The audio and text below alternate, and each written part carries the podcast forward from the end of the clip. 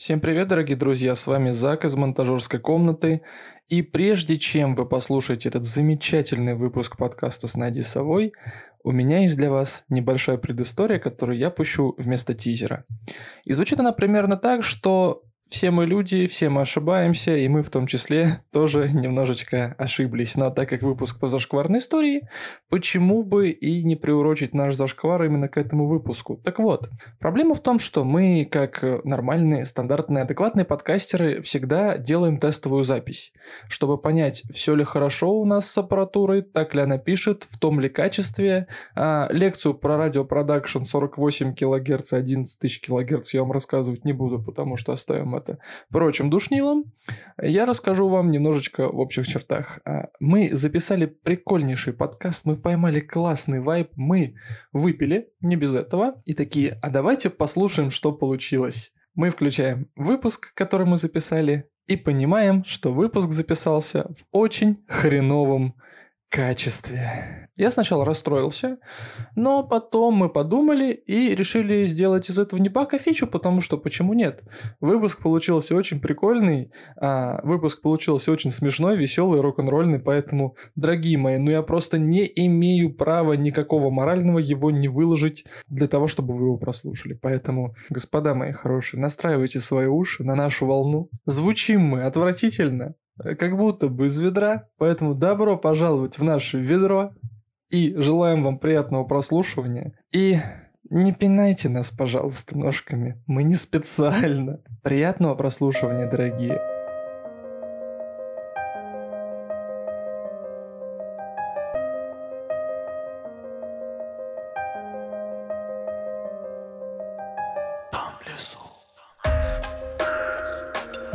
Всем привет!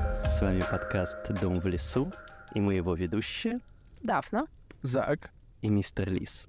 И сегодняшний выпуск с сегодняшним гостем я хочу начать не с представления этого гостя, а с истории. Э, В общем, сегодня утром, э, записываемся мы вечером, э, я решил вынести мусор. Живу я на пятом этаже хрущевки. И, в общем, спускаюсь я по лестнице с пакетом этого мусора, и вдруг вижу на втором этаже приоткрытую дверь. Думаю, ну, что-то странно. Вообще-то эта дверь никогда не была приоткрытой, и, вообще-то говоря, в хрущевках редко оставляют у нас приоткрытыми двери. И в момент, когда я с ней поравнялся, я клянусь, я боковым зрением увидел, как из этой квартиры выглядывает что-то абсолютно нечеловеческой э, формы или природы. Я не знаю, показалось мне или нет, потому что припустил я так, а, что пятки сверкали. И мне показалось, что это знак. Потому что сегодня у нас в гостях автор, наверное, самой нашумевшей в последнее время хтонической книги Надя Сова. И это книга «Станция лиха». Привет, Надя. Привет! Всем привет! Мы очень рады наконец-таки тебя здесь видеть, слышать. И, наверное, ты в одном ряду с такими топовыми персонажами, как Ульяна Черкасова, с которыми мы тоже хотим поговорить, пообщаться, побольше, по душам познакомиться и вот это все. На самом деле, мне всегда очень странно это слышать, потому что, несмотря на то, что я как бы книжку написала, и текст — это то, с чем я могу себя ассоциировать, в отличие, например, от э, иллюстрации. С иллюстрацией мне очень сложно. Когда мне говорят, что насу- нашумевшая станция, такая вся известная, просто такая, это что про меня, да? Точно про меня? Ну, я хочу сказать, что мне кажется, когда наступает успех, ну вот лично у меня когда так работает, ты не то чтобы особо веришь, что это все с тобой, и у тебя включается такой вот, знаешь, такой внутренний синдром самозванца. Да-да-да-да. Типа, блин, Это не мое. это, я. это не я, нет, нет, со мной такого точно не будет, и это вот точно не я, но вот когда оно случается, тебе и приятно, и странно. Ну вот это, наверное... А еще ты боишься спугнуть. Да, да, да, да, это абсолютно точно. А, ребят, сегодня у нас на самом деле уникальнейшая ситуация, потому что мы очень долго планировали выпуск с Надей Совой. Но было так много дел. Нет, мы на самом деле планировали, получается, где-то с января еще хотели. Вообще, да. Да, и, и так получилось, что мы с января не родили ни одного сценария. Поэтому сегодня у нас в подкасте творится некий рок-н-ролл. Невольная импровизация.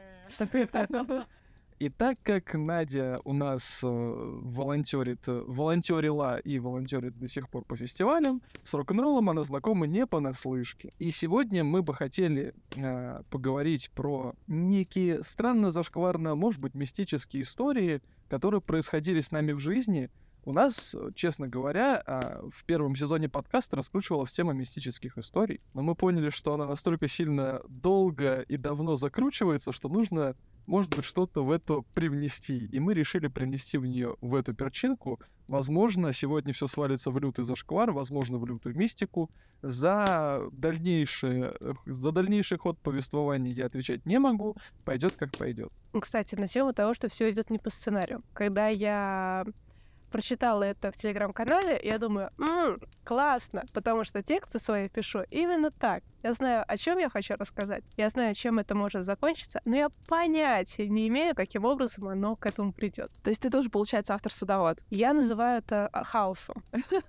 Мне очень нравится это Потому что садовод, ты знаешь, что ты выращиваешь растения. Растения надо подкармливать. У меня бабушка занимается огородом, и поэтому садовод — это огород.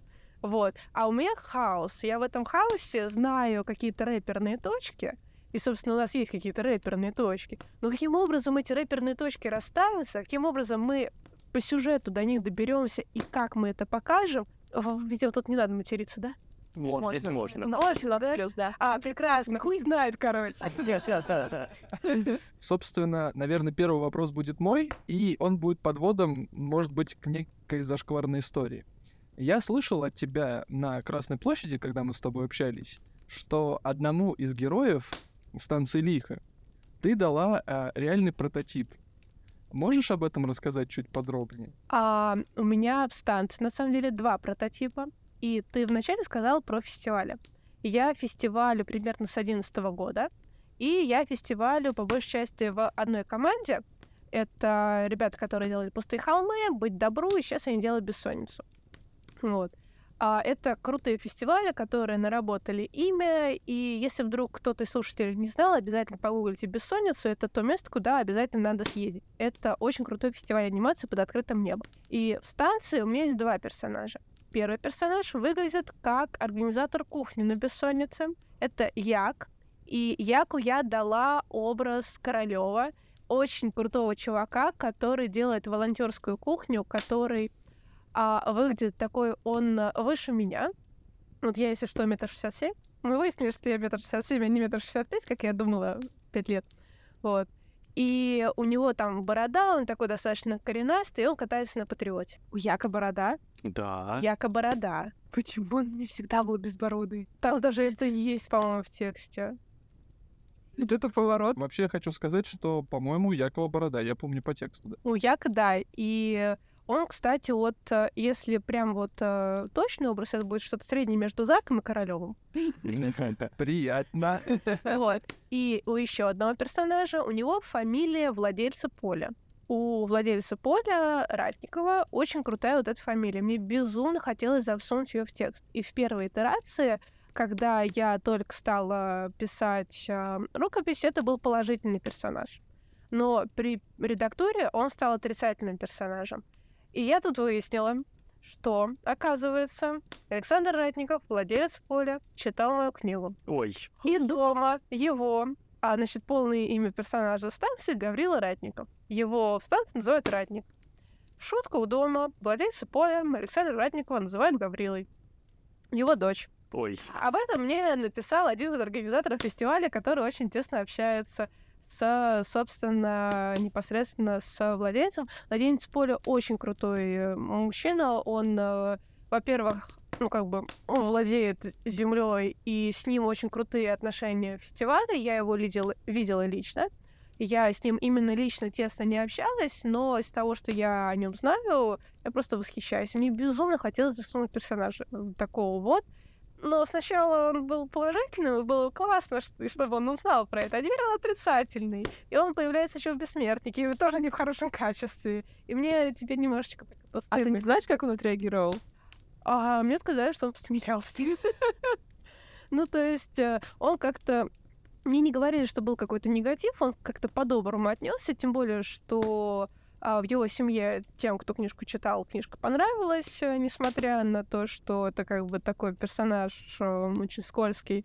Вот. И я все равно такая словила немножко тревожку с этого. Квартира, в которой мы пишемся сейчас, это маленькая компактная хрущевочка в Новогиреево, и мы периодически тут тусим всей нашей командой и, в общем-то, записываем подкасты. А, и, в общем, а, Лиз периодически в этой квартире постоянно что-то слышит, но я как скептик все это сваливаю на какие-то физические явления, шорохи, неконтролируемую штуку в плане того, что, ну, это мать природа, а лист такой, типа, ну, в этом есть что-то мистическое. Начнем с того, что я не просто здесь что-то слышу, да, я ощущаю здесь некоторый, я не знаю, сейчас э, многим, наверное, будет понятно, эффект присутствия, да, и он, в общем-то, практически постоянный. Я не скажу, что я прям как-то очень сильно верю в домовых э, или какие-то потусторонние силы, живущие в домах, но Наверное, мне было бы приятно знать, что они существуют. Я сейчас немного нагнету саспенса. Слышишь, всякое, тут никто не вешался. А этажом ниже пару лет назад бабушка умерла. Ну, бабушка умерла своей смертью, а вот насильственная смерть — это другое. На самом деле, а, мы когда начали только тут писаться и стали говорить про мистические истории, я такая сажусь, М, что ж тут такого интересного? Смотрю, смотрю, я говорю, у вас снизу кто-то умер. Ребят такие, ага. Ну, то есть я как-то взяла и угадала даже. Она, наверное, как-то ощущается, хотя смерть вроде была своя, возможно. Но я хочу сказать, что как раз-таки незадолго до а, того, как а, я здесь появился в первый раз, а здесь э, и правда ходили слухи по соседям о том, что бабушка этажом ниже, которая жила, очень рдела за порядок, и вот это все, она, в общем-то, скончалась. Она это была такая общеподъездная бабушка, на самом деле. Мне а, Лариса про нее много рассказывала, что... Лариса — это наша подруга. Да, которая тут тоже жила когда-то в этой квартире. Вот, она рассказывала, что эта бабушка очень бдит, она знает всех, кто живет в этом подъезде, она знает, почему у них могут быть стуки, шорохи, у кого собака, у кого дети, у кого что, и она всегда все контролировала. Вот это меняется. Да, а, контекст. Вот, и вследствие этого, наверное, будет такой вопрос, мой академический последний, а потом мы перейдем к рок-н-роллу, наверное. Надя, скажи, пожалуйста, а вот откуда ты берешь вдохновение вот все вот этой вот хтонь? На самом деле, самое частое это вниз... ну, в последнее время внезапно музыка. Причем это какие-то маленькие наши отечественные исполнители. Я у себя на телеграм-канале периодически шучу, что я условно амбассадор русскоязычной музыки. Расчехляем, я помню, да, я читал. Uh, вот, свой плейлист. Вот реально, если сейчас открыть мой плейлист, а, шла я к вам под фокусника короля и шута. Какая прелесть. Вот. Последнее, что мне добавлено. Есть группа Готэм, песня «Холодная». А песня, которую я слушаю просто вот уже на репите, называется «Черные птицы», группа «Перевал Дятлова». Кажется, я что-то про них слышал. Дальше. Песня, которая мне тоже безумно нравится, опять же, Готэм, Готика. Павел Пиковский «Вы обнаружены». Павел Пиковский — это моя любовь на самом деле. У него после определенных событий, которые настали в нашей стране, его треки как-то по-новому начали слушаться. Вот, Он очень классный. А вы обнаружены, я под это писала станцию. А песня «Танцуй» группа «Интеллект», а группа «Мука» песня «Неон». «Мука». Последнее, что я у них слышал, что-то было про мефедрон. Наркотик и зло. А, и есть группа «Физика», песня у них называется «Время сумерек», и это песня на кота. Короче, ребята, если вы записали, зафиксировали, пожалуйста, дайте знать, потому что мы не записали и не зафиксировали, а нам интересно, потому что я уже говорил в прошлом выпуске о том, что станцию лихо я понял далеко не с первого раза, и, возможно, если я послушаю некоторый музыкальный фон, то все встанет на свои места. Тогда тебе обязательно нужно послушать, по-моему, эта песня называется «Хрупкий мир». Сейчас я точно скажу, я открою плейлист станции лиха. В общем, из этой песни я как раз вытащила «Холодный мир» Gold in May. Это наша отечественная группа. Вот. И в этой песне есть а, строчка, и у неведомых границ застыли стаи черных птиц. У меня на самом деле плейлист немножко с биполяркой. Ура! На самом деле, я вот обожаю такие контрасты настроений в музыке, когда у тебя вот из резко какого-то вот туц-туц а, может все хлынуться в какую-то черную тоску, И тебе в этом будет гармонично. А потом у тебя внезапно вылезает Карина Ракелян, и ее черти водятся. Боже. Я тебе говорю, у меня реально плейлист биполярный. Нет, до Карины Аркелян мы еще не дошли. Очень классная, она внезапно, она она очень странная. Я не слушаю, если что, такого плана музыку. По большей части я слушаю рок, панк-рок, э, там э, что... Ну, по большей части это русское. И это может быть какой-то жанровый синкретизм. И внезапно Яндекс Музыка мне приносит вот эту песню, и я понимаю, что она хорошо ложится под то, что у меня сейчас происходит в голове. О, это вообще-то на самом деле круто, потому что, ну, я обычно жанрами какими-то музыкальными себя не ограничиваю. У меня не Яндекс Музыка, у меня Spotify.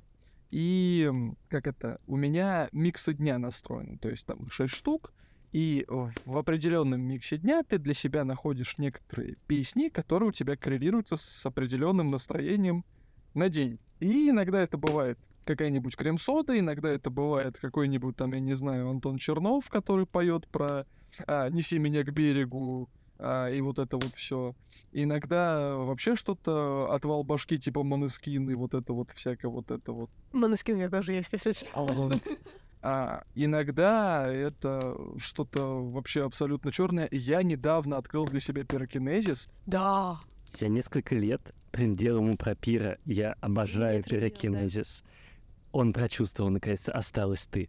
Скоро вы меня с двух сторон добьете, да? Я хочу сказать, что я начал прочувствовать пирокинезис после того, как начал читать фэнтези-литературу. Я вам поменяю пирокинезис на пикару. Я послушаю пирокинезис. А вы почитали пикару? Да.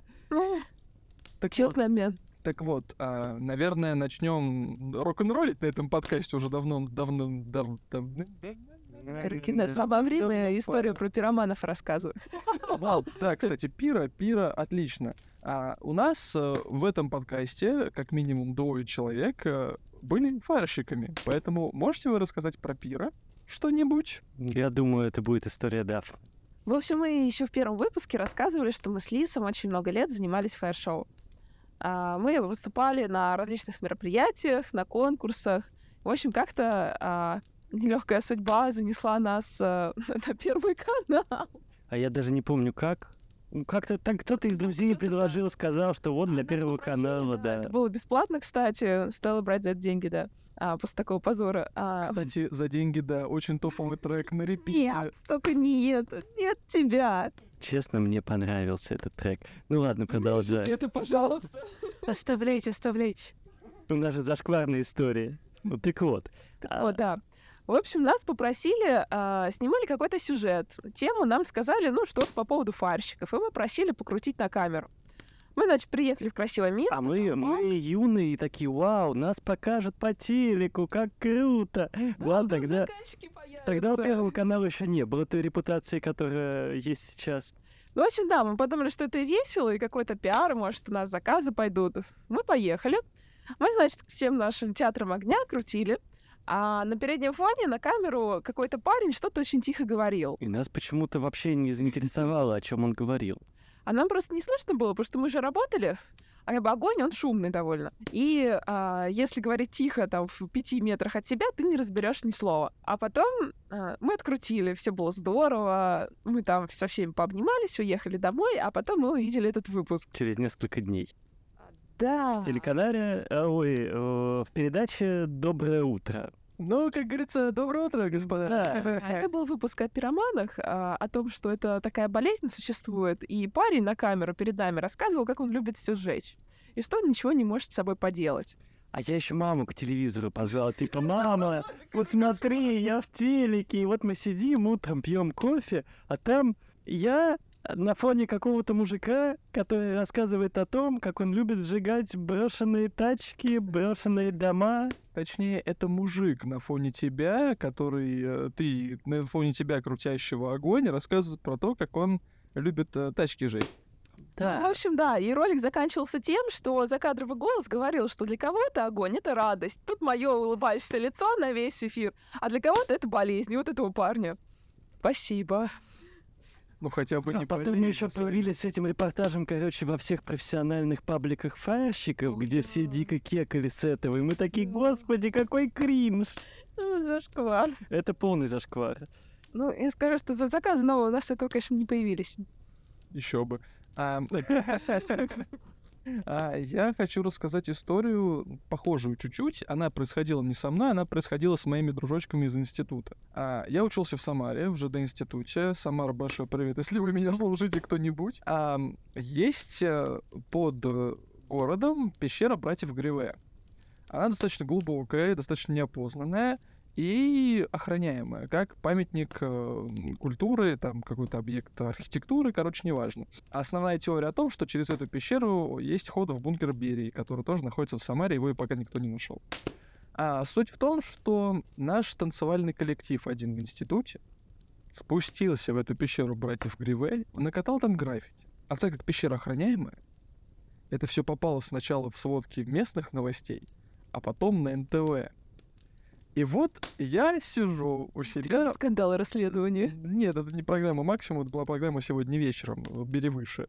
А, и получается, я, значит, сижу в своей уютной комнатке, а, и мне присылают, э, мне присылают видео в YouTube, типа, мол, позырь. Я такой, ну давайте, развлекайте меня. И я, значит, тыкаю на эту ссылочку, а там, значит, э, Ларик, мой знакомый, который сидит, и его допрашивает следак типа, какого хрена вы расписали стену в пещере братьев Гриммы?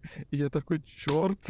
Наверное, не такой бы я хотел себе известности, как, как у Ларика. Но Ларик потом появился на Первом канале в «Танцуют все» и э, получил свою минуту славы, хотя недолгую. Такая история. В этот момент, на самом деле, вот вы говорите, что на телеке попали, на телеке попали. У меня было задание примести немного зашкварных историй. У меня нет такого уровня.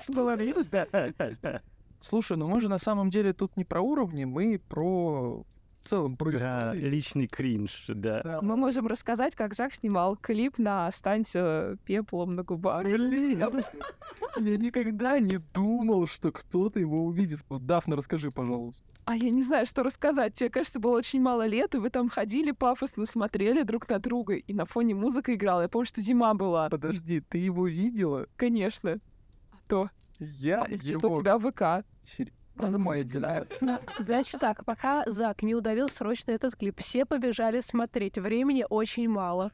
На самом деле, я этот клип не удалю, потому что ты талон кринжатины. Считаю. Ну вот это хорошая зашкварная история, прости, пожалуйста. Это хорошая зашкварная история. Тебе не за что извиняться, спасибо. Ну, Да. слава богу, никто не видел самый первый буктрейлер Авелора. Потому что на самом деле я про него забыл.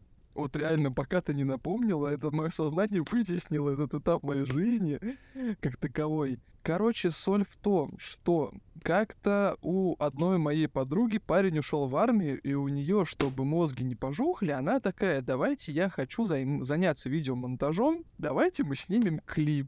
А чтобы вы понимали, нам было по 19, мы были романтические ванильки. И э, получается так, что мы такие, а пойдемте во враг, а пойдемте во враг. А мы пошли во враг, а эта подруга взяла с собой мыльницу цифровую. Качество там убогое. Но это 2012 год, никогда не, не было ни у кого таких еще мощей, которые есть сейчас. И мы снимали, мы писали сценарий, мы там это самое, кто что будет делать. И, и вот это вот все. А там конец клипа это суицид. Ну, 19 лет. Ну, чего вы еще хотите от 19-летних детей? Детей. Я все еще подчеркиваю. мы не хотим суицида от 19-летних детей. Давайте Да. подчеркнем жирно. Да, суицид слово в целом. Но, но сюжет-то был про это, ну, серьезно. И эм, мои товарищи в институте его, конечно, посмотрели. Конечно, такие, бля, что за хуйня? Что за говно ты снял? Ну, серьезно. Я его пересмотрел, И выложил все равно. не я выкладывал. ну, в доступе, главное. Да, там подруга такая просто в теме того, что «Ну, это же воспоминания, это нельзя удалять ни в коем случае. Вообще, зашквариться что, не стыдно. что вы, что вы, нет, нет, нет. У всех бывает. Вот. Я посмотрел года три назад этот клип, и я такой, боже, блядь, что это вообще? И вот как-то так. Короче, сюжет тамадовый, я не знаю, если вам интересно, я найду и помещу в описании к этому подкасту этот клип. В общем, он стоит вашего просмотра, вашего лайка и вашего комментария Нет. о том, что... Мы тебя очень любим. э, э, и вашего, и вашего комментария о том, какой я кринжовый, зашкварный, вот это все, потому что мне не Мне очень нравится, как сейчас синхронно Дафна и Лис качают головами, просто не-не-не-не-не. Не-не-не-не. В наш контент-план это не входило. На тело памяти у меня история есть о том, как я читательницу три раза назвала не тем именем. У меня хорошая память на лица. Я запоминаю читателей, которые ко мне приходят, даже если они ко мне приходили один раз, и там пришли еще раз. Но у меня хреновая, даже не так, херовая память на имена. Когда я подписывала вам ваши конверты, я очень надеялась, что я не профанюсь. И приходит девочка, в Питере дело было, у меня первая встреча в буквоеде. Народу пришло, ну, там человек 40. Приходит девочка, я такая, о, я тебя знаю, ты такая. Она такая, нет. Такая, минуточка, с кем я тебя перепутала. А, ты вот это. Нет, говорит девочка. Я такая, минуточку, сейчас я соберусь и скажу, а, ты вот. Нет, в третий раз говорила девочка. Она тебе все это время не помогала никак. Она ждала, она тебе сама. Ждала, когда я вспомнила сама, потому что я знаю, я знаю, как тебя зовут, я тебя видела. Это при... Она участвовала, а, у нас а, есть, а, как бы, у Росмен был сборник, а, назывался он «Неизвестный мир» 13 авторов. Там издавалось 13 подростков, крутые 13 рассказов. Эта девочка участвовала в этом сборнике. Она приезжала в Москву на презентацию в «Читай город», и, собственно, а, я на этой презентации была, я эту девочку видела, мы вместе с ней э, общались, и я помнила, как ее зовут в тот момент, ровно до того момента, когда она ко мне подошла. И я ее называла всеми именами из этого сборника, кроме ее. И сейчас я, кстати, не вспомню, как ее зовут на самом деле. Мне страшно стыдно, я визуально ее очень хорошо помню. У меня тоже большая проблема с именами, и именно поэтому я обожаю людей, которые не представляются какими-то, не знаю, кличками, псевдонимами, никнеймами. Э, вот они легко ложатся на память. А имена, вот обычные человеческие, да блин, очень сложно. У меня очень странная функция мозга. Вот я человека запоминаю, когда он начинает со мной знакомиться, у меня в голове мартышки барабаны вот так. Пум, пум, пум. И я даже смотрю в рот, смотрю на лицо, я не могу услышать даже имя. Вот ровно в момент, когда он его называет. Да, да, да, да, да. А потом мы дальше общаемся, все нормально, я все слышу. И ты там ты запоминаешь разговор, ты помнишь, что вы говорили, там похохмели, вот это вот все. Да, человек глаз, здорово. Шутка даже появилась, а потом ты такой, а, а как тебя зовут? Она не то тебя как, я с тобой хотела договорить. Погоди, а в конта... а мы еще телегой не, об... не обменялись. А как тебя, в принципе? А с кем мы общались? Кто ты вообще? Я не понимаю. А, ну я хочу сказать, что у меня же с Варей вашей Росмановской была история на Красной площади, значит. А, я не скажу, что это зашкварная история, это милая история. Значит, стоим, а, тусовочка, после презентации Ульяны Черкасовой, значит, стоим, разговариваем. А там и Нина, Кирилл, а, по-моему, Надя тоже была. И мы стоим, а мы уже с, с это, мы с Лисом засобирались по домам. И получается так, что а, мы обнимаемся со всеми, потому что, ну, Надя, ну, Улья... А, Ульяна сидела книги подписана. Ну, Надя, ну, Нина, ну, Кирилл. И я обнимаюсь с Варей, она говорит, я тебя не знаю, но мы уже обнимаемся. Как хоть тебя зовут? Я говорю, я Зак, она, я Варя, очень приятный, мы обнимаемся. Такая милая девочка, я прям не могу. Варя классная, да. Варя — это пиар-менеджер издательства «Росмен». Она занимается у нас как раз общением со СМИ, всякими партнерскими программами. Еще она куратор конкурса «Новая детская книга» и конкурса «Кислород». Ну что, немножко добавим, я думаю, градуса мистицизма в э, зашкварной истории, потому что, опять же, ну, все-таки как не поговорить про Ахтонь. Значит, э, мне тогда было, сейчас первый курс университета, это получается 18 лет, ну, может быть, 19, что-то типа того. А, и а, от предприятия, где работал мой отец, можно было выбить э, путевки в санаторий. А, чтобы вы понимали, это такой санаторий, а, бывший пионерский лагерь, куда уже пионеры не ездят, не ездят, но ездят типа работники вот этих всех а, предприятий. И это прям такой, то есть это Подмосковье, это очень сильно обшарпанный и запущенный пионерский лагерь, вот этот с а, облупляющейся штукатуркой с душем, который просто коричневого цвета, где можно снимать хорроры, да, а, и с вот этими одинаковыми домиками, а, палатами такими, да, которые, ну, визуально они друг от друга не отличаются. И по конфигурации как бы это такие вот, они стоят такими секторами, квадратами, да, то есть и если ты не понимаешь, на каком квадрате ты находишься, очень сложно ориентироваться, где ты вообще в этом пространстве.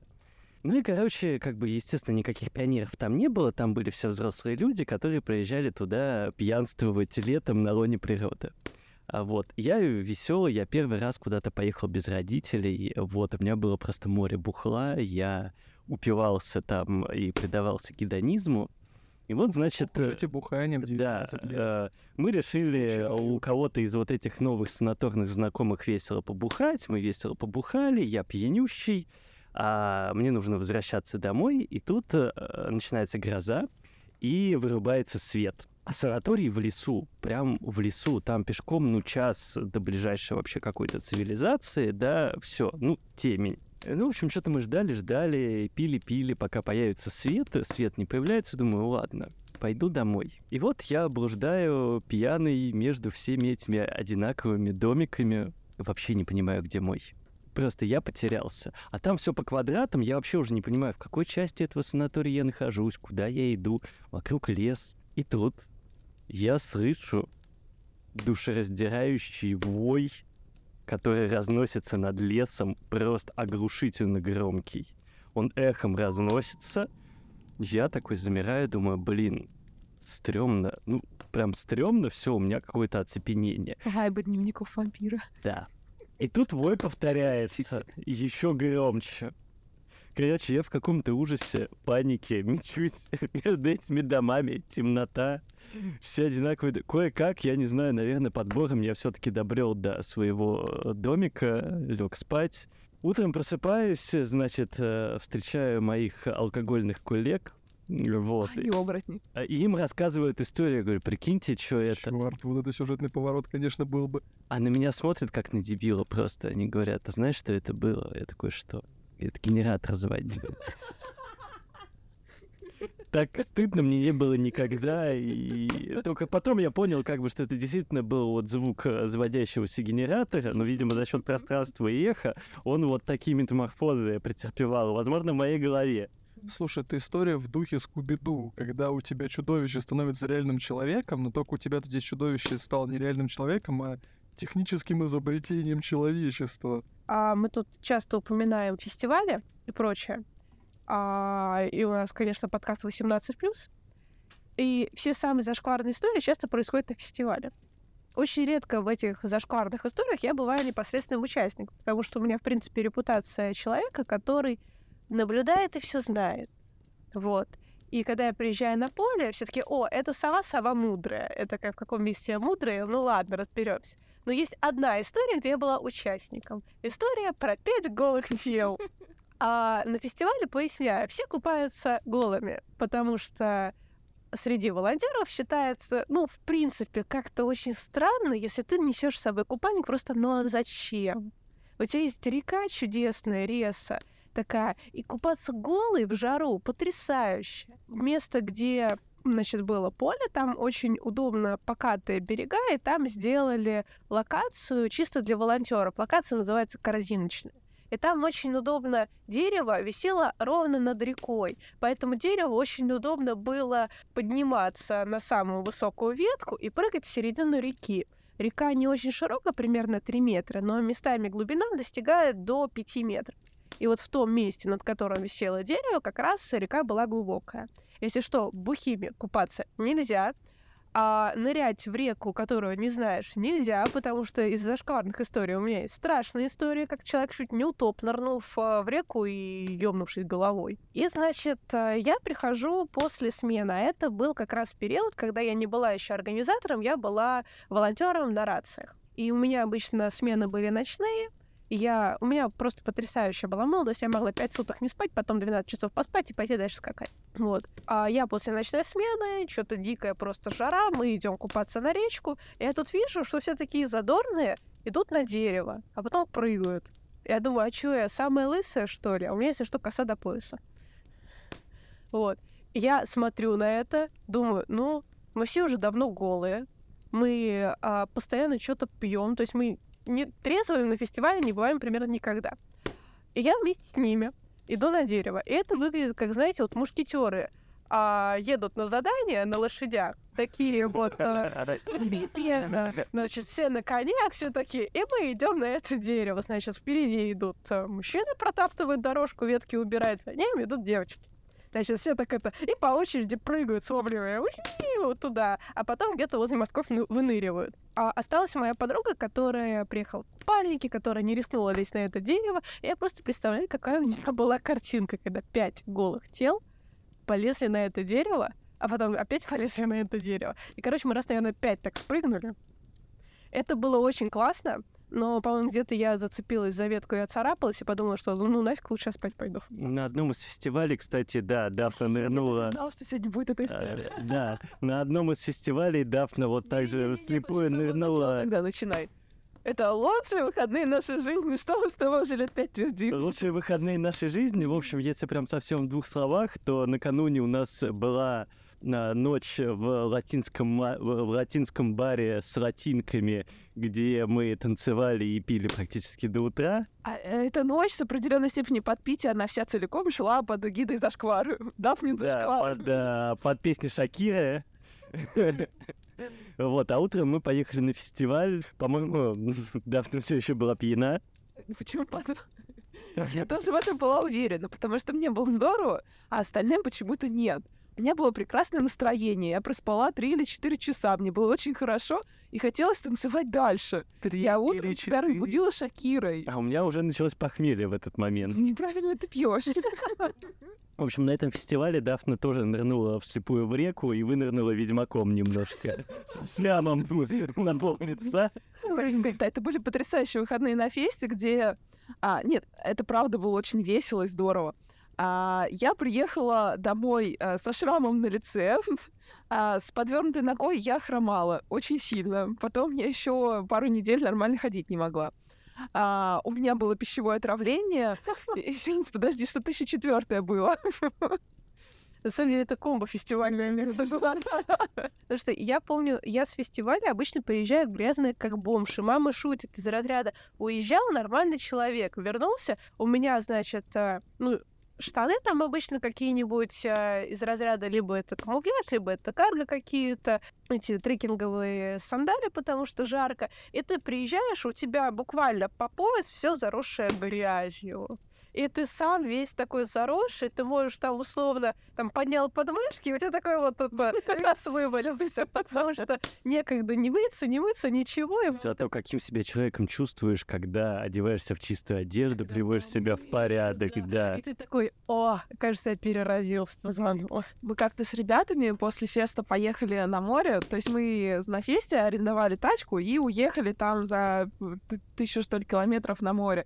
И вот помыться, вот это вот все только на море. Вот это было прям реально здорово. Ну, я хочу сказать, что опыт э, лесных выездов э, в компании у меня был, наверное, несколько раз, и за исключением одного это было плохо, а вот один, который вот на Яхраме был два года назад, вот это было хорошо.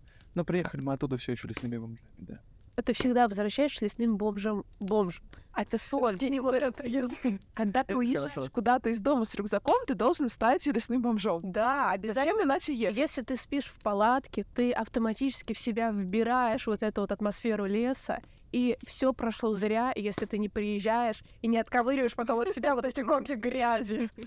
Ну, э, да, это был, это был очень странный опыт, просто я сейчас поясню. Мы никогда, я никогда, точнее, не ездил а, в леса с палаткой, а, живя в большом городе. То есть я родом-то из Саратовской области, из маленького города. То есть там лесной бомж — это нормальное состояние любого гражданина этого города. Вот буквально, даже, даже фигуральными местами. Тут ты приезжаешь на Савеловский вокзал, ты понимаешь, что ты в центре Москвы, а ты лесной бомж, и мне на минуточку стало так неловко, а потом... Да, нормально. Сейчас все равно до дома, до дома доедем. А я с этого всегда такой кайф ловила. Да, Что ты как бы чувствуешь, что вот вы все городские жители, а я тут лес. когда ты едешь с рюкзаком, который в два раза больше... У меня, Мгм. если что, я езжу, у меня две палатки. Всегда одна палатка такая лягушка огромная, двуспальная, в которой я сплю. Другая палатка, она такой вот рулончик, это мой шкаф. Потому что в нее очень удобно сложить огромный рюкзак, кучу вещей, устроить там бедлам, а в другой палатке спать. Вот. И я всегда, у меня огромный рюкзак размером с меня. У меня с одной стороны прикреплена эта палатка, припек- прикреплено три пенки, потому что я люблю спать на мягком. Спать на мягком. Спать на мягком. Вот. И у меня вот эта огромная круглая палатка-лягушка. Я иду, меня за этим всем не видно. Это офигенный кайф, когда ты приезжаешь в цивилизацию, в город, ты, конечно же, с айфона, весь такой из себя, заросший грязью, с этими палатками, смотришь на вот этих вот модных хипстеров, которые идут и попивают что-то вот Да. и кофе. Кофе, ты такой, ну вы точно не знаете, что такое настоящая жизнь. Да, да, да, именно это мы ощущение. Вы точно не знаете, что такое кофе, сваренный на родниковой воде на огне. Со сгущенкой. Со сгущенкой летит такие, я сейчас тебя научу жарить маршмеллоу, и обязательно пережаривает. Ты такой, «Ха, ну, так себе мастер-класс, если честно. На самом деле у меня давно возникает вопрос относительно субкультур. Я в целом очень сильно в материале всегда в, этот, в этом плане. Вообще, ребят, кто-нибудь знает, что такое хипстеры? Хипстер — это что-то очень среднемодное. А это не имеет никакого отношения к хиппи, если что. А хипстерами не всегда называют, как я знаю, как это самое мне мама иногда выдает. А это не всегда хорошая характеристика, это какой-то очень модный такой человечек, как, знаете, сейчас говорят, миллениалы. Вот хипстер, из хипстеров выросли миллениалы. Вот что-то вот такого плана. Кстати, скорее всего, кто-нибудь мне сейчас скажет, что нифига подобного, хипстеры — это вот, вот это. Ну, я, наверное, тут э, отчасти, с- отчасти соглашусь, потому что все-таки поколение Z, как бы не прискорбно звучала эта буква, оно все-таки немного другое в этом плане. Ну, то есть оно все, оно все еще околомодное, но не такое околомодное, как хипстеры. А эти дровосеки, которые в клетчатых рубашках с бородой, это разве не они? А это вот от них тоже вот пошло. А, слушай, на самом деле, мне кажется, что хипстер это такая немного мета-субкультура, да, э, а потому что, э, мне кажется, никто из хипстеров никогда вслух э, и, и даже в мыслях не, не причислял себя к хипстерам. Да, а вообще-то, да, думал, что так хипстер.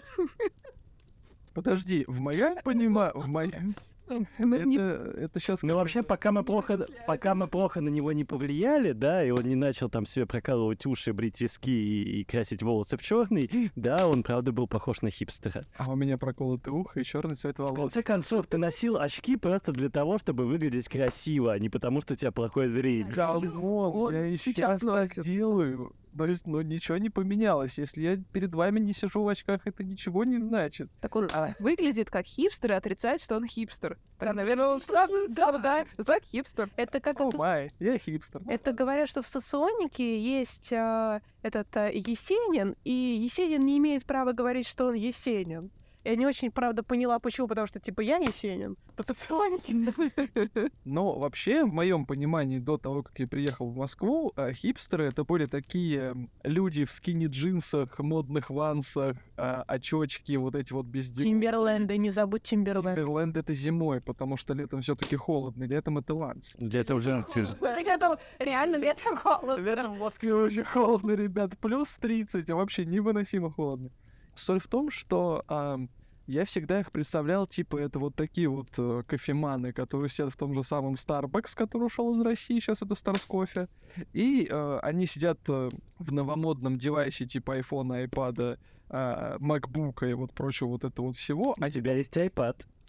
И еще одна хипстер галочка. А меня iPhone. MacBook и iPhone у тебя были, ты просто недавно продал. Да, я бы не взял.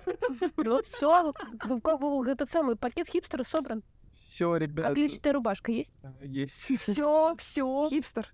Мы вычислили Э. Мне мне кажется, все-таки мы у нас получилось записать дранг подкаст. И мне всегда казалось, что вот это вот эти вот люди, которые вот сидят, пьют э, там условно латте на соевом молоке и делают вид, что делают творческую работу, хотя, возможно, они и правда делали творческую работу. Вот, кстати, мне сейчас ты сказал одно словосочетание, я сейчас немножко включу душнилу, да, и что-то такое, какой-то серьезный спич. А, Честно говоря, сейчас недавно появился термин, который, ну, лично меня, я не могу сказать, что он оскорбляет, но скорее меня раздражает. Да, термин соевые. Ой, соевые куколды. Да, и, бля, блядь, просто меня так калит. Ну, типа, соевые, ну, понимаешь, сейчас объясню. Это вот а, мальчики и девочки, которые приходят в кофейню и говорят, а можно мне латте на соевом молоке или вот что-нибудь А Зачем такое? они так делают? Это типа показатель какой-то мягкотелости, как будто бы. Да, и вот этот термин, он э, как будто бы, знаешь, проводит жирную черту, что если ты там суровый и настоящий, то тебе должно нравиться вот это. А если ты мягкотелое хуйло, то тебе должно нравиться, нравиться вот это соевое. Сейчас ответ задней парты. Да, спасибо. спасибо, учитель. Я, на самом деле я хочу сказать, что каким бы ты ни был суровым и мощным, у тебя может быть непереносимость лактозы. Ну, как таковой. А у меня, кстати, внезапно обратное. У нас весь отдел а, не может пить нормальное молоко, а у меня не переваривается растительное. Но я хочу сказать, что я попробовал попить э, кофе на рисовом молоке, по-моему, мне не зашло от слова абсолютно, потому что, как по мне, рисовое молоко — это вот эта вот водичка из подварки риса, которую ты сливаешь. Но она реально и по вкусу похожа, и по запаху похожа, и по консистенции очень похожа. Так это она есть. Да, наверное. Ну, Поэтому да. это оно и есть. Там у соевых уколов на самом деле это все достаточно ну, сложнее. То есть в шутку их стали называть так, потому что по большей части они пьют вот это вот на растительном, но там что-то связано еще с какими-то их философскими взглядами, не конкретно а всех, кого называют, а каких-то отдельных личностей, от которых это пошло.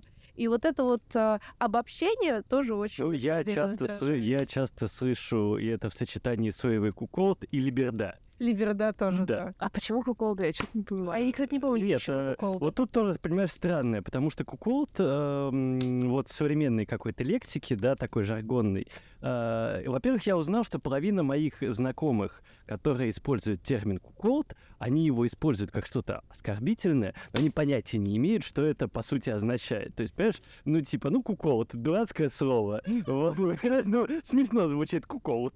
Да, ха-ха-ха, куколт. Вот, а Привет, привет, Кира. Мы как знаем, бы, что ты слушаешь. да, да, у меня было прям несколько случаев, когда я людям рассказывал, э, что это значит терминология, они такие, а, да? А, ой, а, слушай, а я тут шутку тебя куколдом называл. Ну, классно, да, спасибо. Ну, типа, просто вот реальная история. На, наш, наш общий знакомый, который э, говорил а, про то, что что-то выглядит по-куколдски, не знал, что такое куколд. И когда я ему это объяснил, он, о, да про слово прикольно, вот и применял. Ну, вот так это работает, как бы. Я правильно понимаю, что от зашкварных историй мы пришли к тому, чтобы прямо сейчас взять и зашквариться самим? Ну, кажется, да. Зашквар в прямом эфире, обожаю. А у меня зашкварные, если вот когда я шкварюсь сама, а, я по образованию литературный специалист, филолог, я закончила литературный институт. Ёпта. Да. У меня, у меня диплом, на котором, в котором написано литературный работник. Это типа писатель называется. Я по образованию писатель. А на деле я иногда не всегда... Я иногда не всегда... Русский не мой родной язык, а на самом деле родной язык. А, ну вот, вот именно такие случаи я шкварюсь. Я недавно узнала, что слово «аммаш» пишется двумя «м». Варя мне такая, Надя, ты филолог, побойся бога. Я такая, я язычник, я не могу. Какого Какого бояться? Какого не надо побояться. Но я хочу сказать, что слово «аммаш» впервые я услышал, когда смотрел со своими друзьями Евровидение в этом году. И там был, была какая-то прям супер уродская калька на что-то популярное, и кто-то из моих друзей такой не спиздил, а аммаш. Вот-вот-вот-вот. Это когда, значит, э, нам надо было прописать... В общем, Варя занимается партнерствами, и она прописывает иногда какие-то, условно, а, тезисы для партнеров. И Варя такая, как правильно сказать, что а, посмотри, наш сад погибает. а, Ульяна специально сделала реверанс в сторону Ведьмака. Даже не напишется, типа, реверанс. Я говорю, ну это можно сказать аммаш. Варя такая, о, аммаш. Я на всякий случай гуглю этот термин, чтобы точно ли я правильно его использую. Потому что, условно, я никого не называю куколом, потому что я не всегда уверена, что я по- правильно помню, как Вот э, я говорю, у меня память иногда меня подводит. Но, кстати, она всегда круто работает на тему фольклора. А это на тему мистики можно потом перейти. В общем, я гуглю это слово такая, о, я постоянно использую слово «амаш», но только сейчас узнала, что он пишется с двумя «м». И Варя такая, Надя, ты филолог. Да это же ничего не значит. Я могу хорошо выстраивать какие-то моменты, но я, например, до сих пор пишу отрицательно покачал головой и согласно кивнул. Мне редактор это все просто вот повытаскивал из текста. Я такая, спасибо, спасибо. У меня всегда не отрицательно качает головой и согласно кивают. С другой стороны, если у тебя будет персонаж болгарин, то там может быть некоторое недопонимание. Как это, я очень люблю писать в телеграм-каналы, но я очень косноязычно пишу в телеграм-каналы, потому что даже несмотря на то, что я на своей основной работе написал кучу научных книг, с речью и косноязычием у меня все очень плохо. Твою мать, я не знаю, как это развивать и что вообще, и кто убил Кеннеди, но в целом как-то так оно работает. А, у меня проблема с косноязычием, когда я говорю вслух. Ко мне пришли из РИА Новости, я выкладывала статью на тему глубинных страхов а, пришла ко мне журналистка, говорит, что вот нужен такой-то комментарий, комментарий нужен быстро, если хотите, можете наговорить голосовым. Я понимаю, что я голосовым, я сейчас читаю душнилскую лекцию с огромным просто косноязычием, постоянно перепрыгивая с мысли на мысли, говорю, а давайте я лучше напишу. Я пишу лучше, чем говорю. У меня такая же ерунда. Ну, постоянно, да. Я пишу лучше, чем говорю. Мне проще что-то набить сообщение, чем наговорить голосом, где я буду заговариваться. Вот. И я могу забыть, что эту мысль я уже сказала. Да. Я могу спокойно забыть, кому я эту мысль сказала. У меня мои друзья, на самом деле, я не знаю, как они меня терпят. Потому что у меня случается какое-то а, у меня случается какое-то событие, и я дальше, мне реально нужно чек-лист создавать, кому я рассказала. Рассказала Ульяне, рассказала маме, рассказала бабушке, рассказала брату, рассказала Даше. Даша — это, если что, моя подруга, с которой мы делаем свечки. Мы с ней, уже лет 11 знакомы. Вот, значит, рассказала Даше, рассказала там в общем чате коллегам и галочки ставить. Этим рассказала, этим рассказала, этим рассказала. Потому что я забываю, кому я рассказала, рассказывала по второму. Кстати, про рассказала. У нас есть же зашкварная история про рассказ, который вернулся спустя года. В общем, это история про а, эти легенды, про утопших девушек, девочек, да, которые потом возвращаются и пугают людей на стоянке в лесу. А, как-то раз на той же самой Яхреме мы встретили ребят, которые провожали своих друзей и возвращались в свой лагерь вдвоем. А, они нас уговорили остаться. А, мы тоже часть друзей проводили, остались. Ладно, это все мелочи, неважно. А, мы а, затусили на вечер на Яхраме с людьми, которых мы совершенно не знаем. А, и, конечно, в какой-то момент все дошло до того, что мы стали делиться историями. Тут вот эта классика. Лес, палатки, костер, ночь, ночь да. и история. Вот эти Яхрам, Лариш, где... Да. Яхрам, которая, в принципе, сама по себе такое мистическое место, навевающее на подобный вайб, в какой-то момент ребята нам начинают рассказывать про а, то, как ночью к лагерю их ходит девочка в белых одеждах, а, очень стрёмная, это же призрак, потому что это графская дочка, которая утопла в болотах рядом с Баран-горой. А, рядом с Баран-горой нет болот, там просто пара луж, но это уже не важно. Это мелочи, да, да. это не важно. И они на преувеличение. Да, это была очень долгая, длинная история на полной серьезке, как они встречали ее ночью, как они отгоняли ее от своего лагеря, потому что они такие классные маги. А, как они, значит, повсюду защитный символ оставляли, чтобы она их не трогала, и в итоге они победили и прогнали ее. А в этот момент в нашем лагере сидит э, друг, который дичайше смеется, но старается ребятам не показывать, почему. Кикает в кулак. Да, кикает в кулак. А потом он отводит меня в сторонку и рассказывает о том, как за 10 лет до событий, про которые я сейчас рассказываю, они с другом а, решили прикольнуться над своей компанией. У них была а, детская резиночка розовая. Они ее, они шли первые, а, а их друзья шли за ними. Они ее кинули на тропинку, а, а розовая, она же выделяется на земле. Вот, их друзья нашли и такие, откуда здесь, у леса, глуши, такая розовая резинка, явно детская. И они начинают рассказывать вот эту же самую историю про графскую дочку, утопшую в болотах рядом с Баран-горой. Я правильно понимаю, что она просто пошел в народ, передавалась да. от туриста к туристу, да. и спустя 10 лет вернулась к нему с рандомными людьми, которые пришли к вам в лагерь. При этом история сохранилась ноль в ноль. Но она как бы короткая, я, может, сейчас подробности какие-то упускаю, но вот то, что именно графская дочка, это именно болото под Баран-горой. Да, и 10 лет спустя моему другу до полной серьезки рассказывают, что они ее видели. Вот приблизительно так и рождаются былички, мне кажется. Кстати, вот на тему мистических историй, когда мне предложили записаться в подкасте, мне такие, будут мистические истории. А у меня все мистические истории связаны с тем, что я что-то в текст придумала, а потом считаю этнографическое исследование и понимаю, что оно реально существует. Это вот вся мистика, которая у меня происходит непосредственно с творчеством.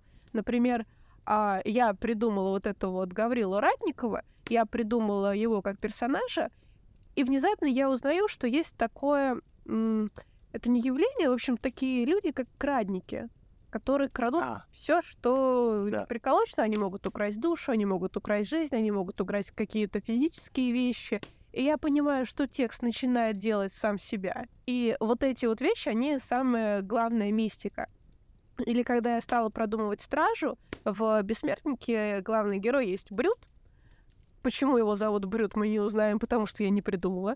Любимая, любимая Авторские откровения, да. Автор знает больше, чем читатель. Да-да-да. Но конкретно здесь, на самом деле, а, немножко литературоведения, мы решили специально оставить э, этот момент так, потому что его постоянно подкалывают, и это должна быть какая-то такая вот вау-история, а вот эта вот вау-история, это очень субъективная, поэтому каждый читатель может сам придумать, почему его, придум... его назвали Брют. Брют — это стража. И в какой-то момент я думаю, что стража, у нее единое сознание, а есть э, такая штука, как рой. Рой, у которого есть единое сознание и есть а, что-то еще сверху. И есть а, у стражи условно как сознание, которое принимает и отпускает. Это вот в станции лиха, когда я говорит слова, он говорит это чему-то метафизическому. И все стражники, они а, служат ладному миру, дубу и чему-то метафизическому. Я понимаю, что это сознание Роя. Вот есть типа у Роя матка, которую они все защищают, а физически именно прям вот так вот оно не прописывается. Я подстрочник не делаю вот этого роя, но я делаю единое сознание. И таких вот элементов по книжке, их на самом деле огромное множество появляется. И вот это вот самая главная мистика, которая происходит у меня в жизни. Я на самом деле хочу сказать, что очень классно, может быть, э, находить а, отсылки к Рою не только у тебя, но и в, в некоторых других книгах, еще и в некоторых других книгах своих друзей. Мгм, Да, да-да-да, в Катерии как раз тоже есть история про Рой, но там Рой совсем другой, там Рой воплощение хаоса. О, Рой воплощение хаоса, это как у Пратчета было. Вот, очень классный образ у него тоже в этом плане. А еще, по-моему, если я не ошибаюсь, я вот сейчас могу путать, а в Mass Effect не было ничего вот связанное с Роем, который тоже являлся таким символом разрушения и перерождения. Подожди, это разве не жнецы из Mass Effect? Жнецы, да. Жнецы, да, но там вот что-то было у них тоже Ну вот такое. жнецы раз в какое-то время прилетали и уничтожали все живое, чтобы оно потом переродилось.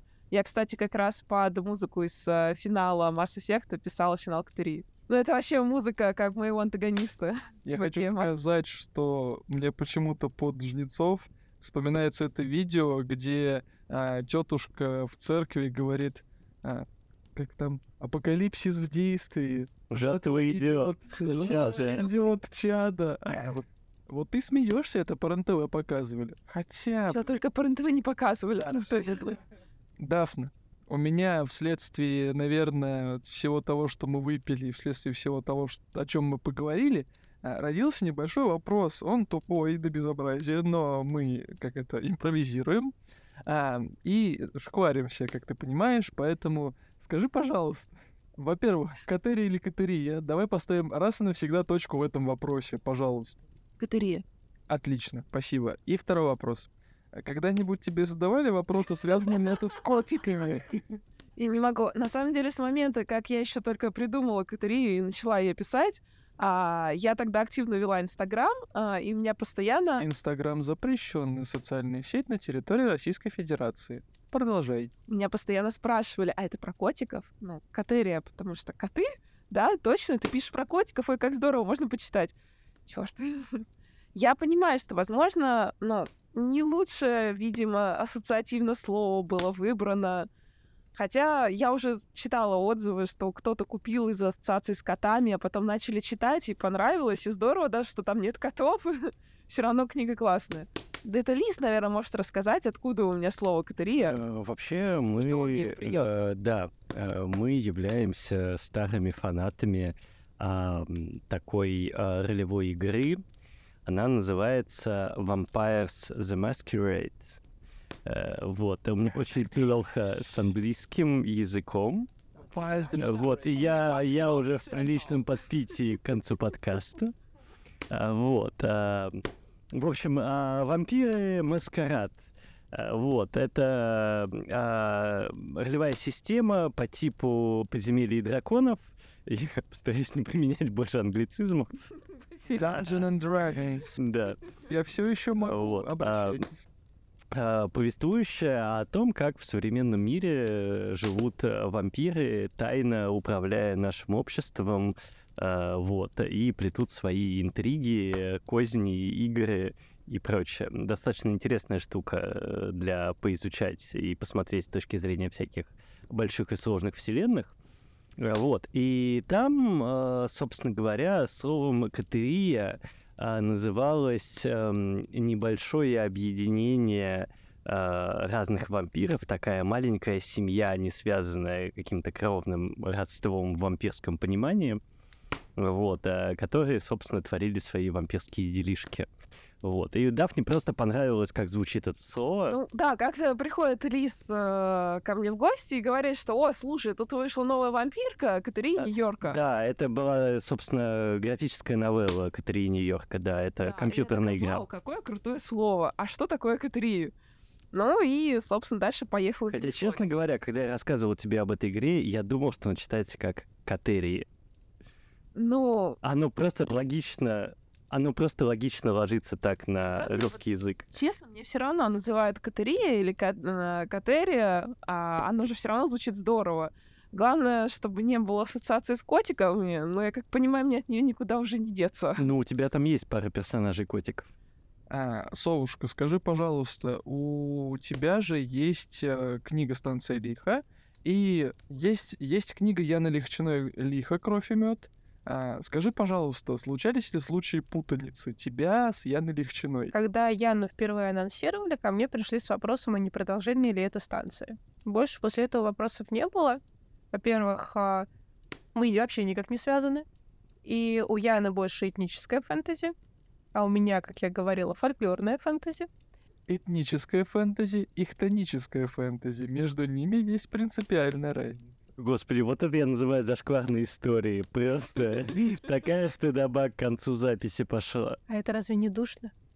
Не душная история, когда ты начинаешь, а давайте по ам, жанрам распределим и по сюжетам... Да, а потом да. Дафна наступает со своим, а вы знаете, что границы жанра размыты? А Я это дело в кулуарах, спокойно. Существует еще жанровый синкретизм. Тут можно включить литературоведение. Ну что, Зак, ты все еще чувствуешь себя самым душным? Он обычно этим очень гордится просто. Нет. Нет, не чувствуешь или нет, не гордишься? Нет, не чувствую, нет, не горжусь. Давайте так, все в комплексе. Надя, я хочу тебе сказать, что мы благодарны тебе за то, что ты к нам сегодня пришла и рассказала нам Что ты там нам рассказал? Про то, что у меня дырявая память, я купаюсь голый и что-то еще. Читатель, я не детский писатель ни разу. Вот за это мы тебе благодарны, что мы узнали тебя чуть ближе. И спасибо тебе, что ты пришла. Вообще мы очень классно провели вечер. Вот. На самом деле, я вам хотела сказать спасибо за тот январский подкаст. Когда вы мне его скинули, я его слушала с огромным удовольствием. И в тот момент такая, охренеть, кто-то записал подкаст по моей книге. Вау! Срочно всем рассказать. И знаете, что сейчас прикольное? У нас закольцовывается начало и конец подкаста. У меня в «Бессмертнике» закольцовывается вся книга. Есть э, какие-то элементы, которые я специально повторяю в конце. Прямо как колесо года. Magic. Мы очень ждем бессмертника всем, всеми нашими слушателями и всеми нашими ведущими. А, очень ждем, и очень будет приятно почитать и подискутировать, и, возможно, и, возможно, и по бессмертнику мы тоже запишем выпуск подкаста, но уже с тобой лично в гостях и поговорим про твою новую книгу. Это будет очень классно и интересно. С вами был мистер Лис Дафна. Зак, и наш чудесный гость, который сегодня подарил нам абсолютно потрясающий пьяный вечер, Надя Сова. Спасибо, что позвали. И всем пока-пока. Там в лесу